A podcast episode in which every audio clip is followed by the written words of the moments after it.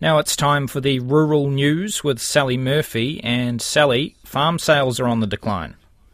They are, although they're expected to pick up later this spring with better weather and certainty around a new government. The latest Real Estate Institute of New Zealand figures show in the year to August, 1,085 farms were sold. That's 494 fewer than the same period last year. The median price per hectare for the three months to August was just under $25,000, an 8.3% drop on the same period last year. The Institute's rural spokesperson, Shane O'Brien says the slowdown was expected. It's not an unsurprising drop given the time of year that um, we've come out of a very wet winter. Uh, and a lot of people were looking forward towards the spring market and getting the election out of the way. So it wasn't unexpected. And already since then, we've seen quite an increase in activity that I think will augur well for the next couple of months. Does the election and having a new government just give people a bit more confidence about what's going to happen going forward? I think it's more certainty rather than confidence. And it's just um, when people are making big multi million dollar decisions to buy properties, they want some certainty, not just around the, the government, but also things like interest rates, farm incomes, uh, farm working expenses. So, whilst I don't think it was any one thing in particular, I just think uh, it was just a bit of a perfect storm with all those variables just being a bit little uncertain at the same time. But I think uh, we're starting to see more and more certainty as the weeks pass. Shane O'Brien says interest in the carbon and forestry sector continues, but all recent decisions for land conversions have been declined by the Overseas Investment Office, which is having an impact. We think it is. Uh, it's a bit early to tell because there's been a, been a bit of a standoff by a lot of the buyers looking at these sort of properties, waiting for the outcome of those those decisions. Now that we've got some certainty around that, I think over the next uh, couple of months we'll definitely see some changes in the market as a consequence. That's Shane O'Brien from the Real Estate Institute.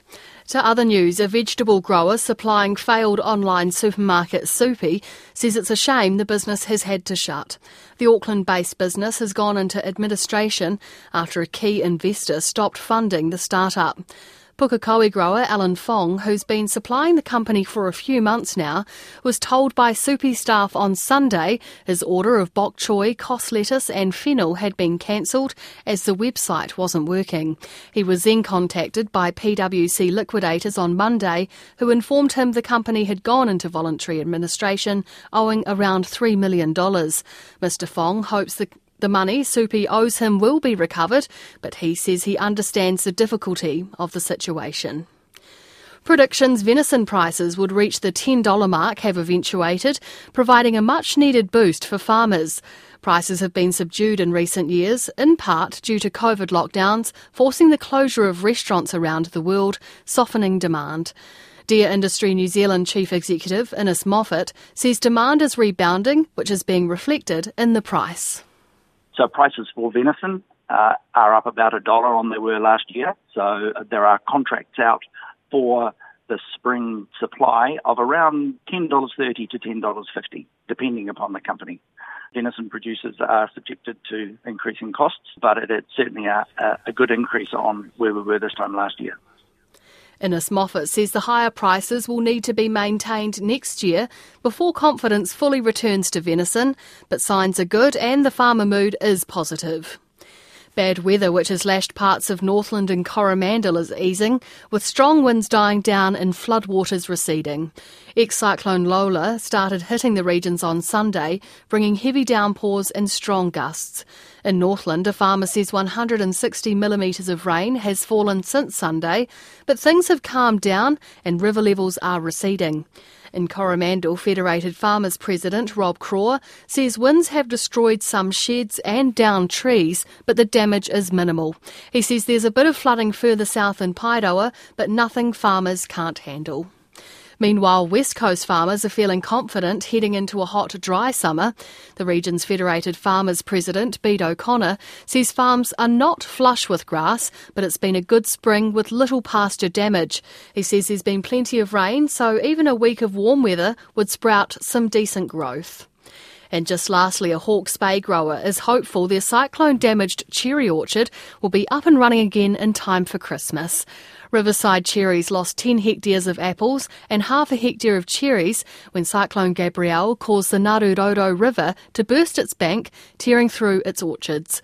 Owner Jera Van Bake says over the last eight months, a huge amount of work has gone into getting the cherry blocks back up and running. We fortunately have been able to plant that back on our bare land.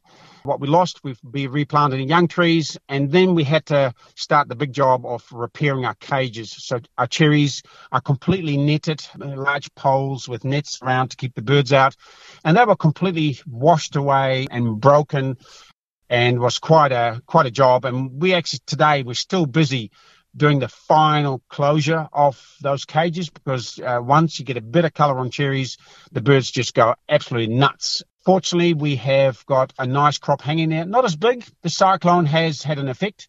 So the crop is not as heavy as we would like it to be, but we've got a crop. We've got our own pack house, which was also completely uh, washed out. We're now in the process of, of rebuilding that pack house and rebuilding the machinery. We, a cool store was completely written off. We had to rebuild that. And it's all going to be done in the nick of time, but it will happen. So we will be able to supply our customers, our loyal customers. Mr. Van Bake says it wouldn't be possible without the mahi of volunteers, their team, and the community. Um, I get a bit emotional here, which I have been right through. Um, this, the volunteers on day two and three have made it possible that we could arrive at this point here now. You know, they helped us right through. As, as individuals, we would have never been able to do this. Our staff, the volunteers, they worked so hard to get us to this point, and that's really what we're grateful for. That's Jareth Van Baker, Riverside Cherries, and that's the rural news for today. Kia pai tora.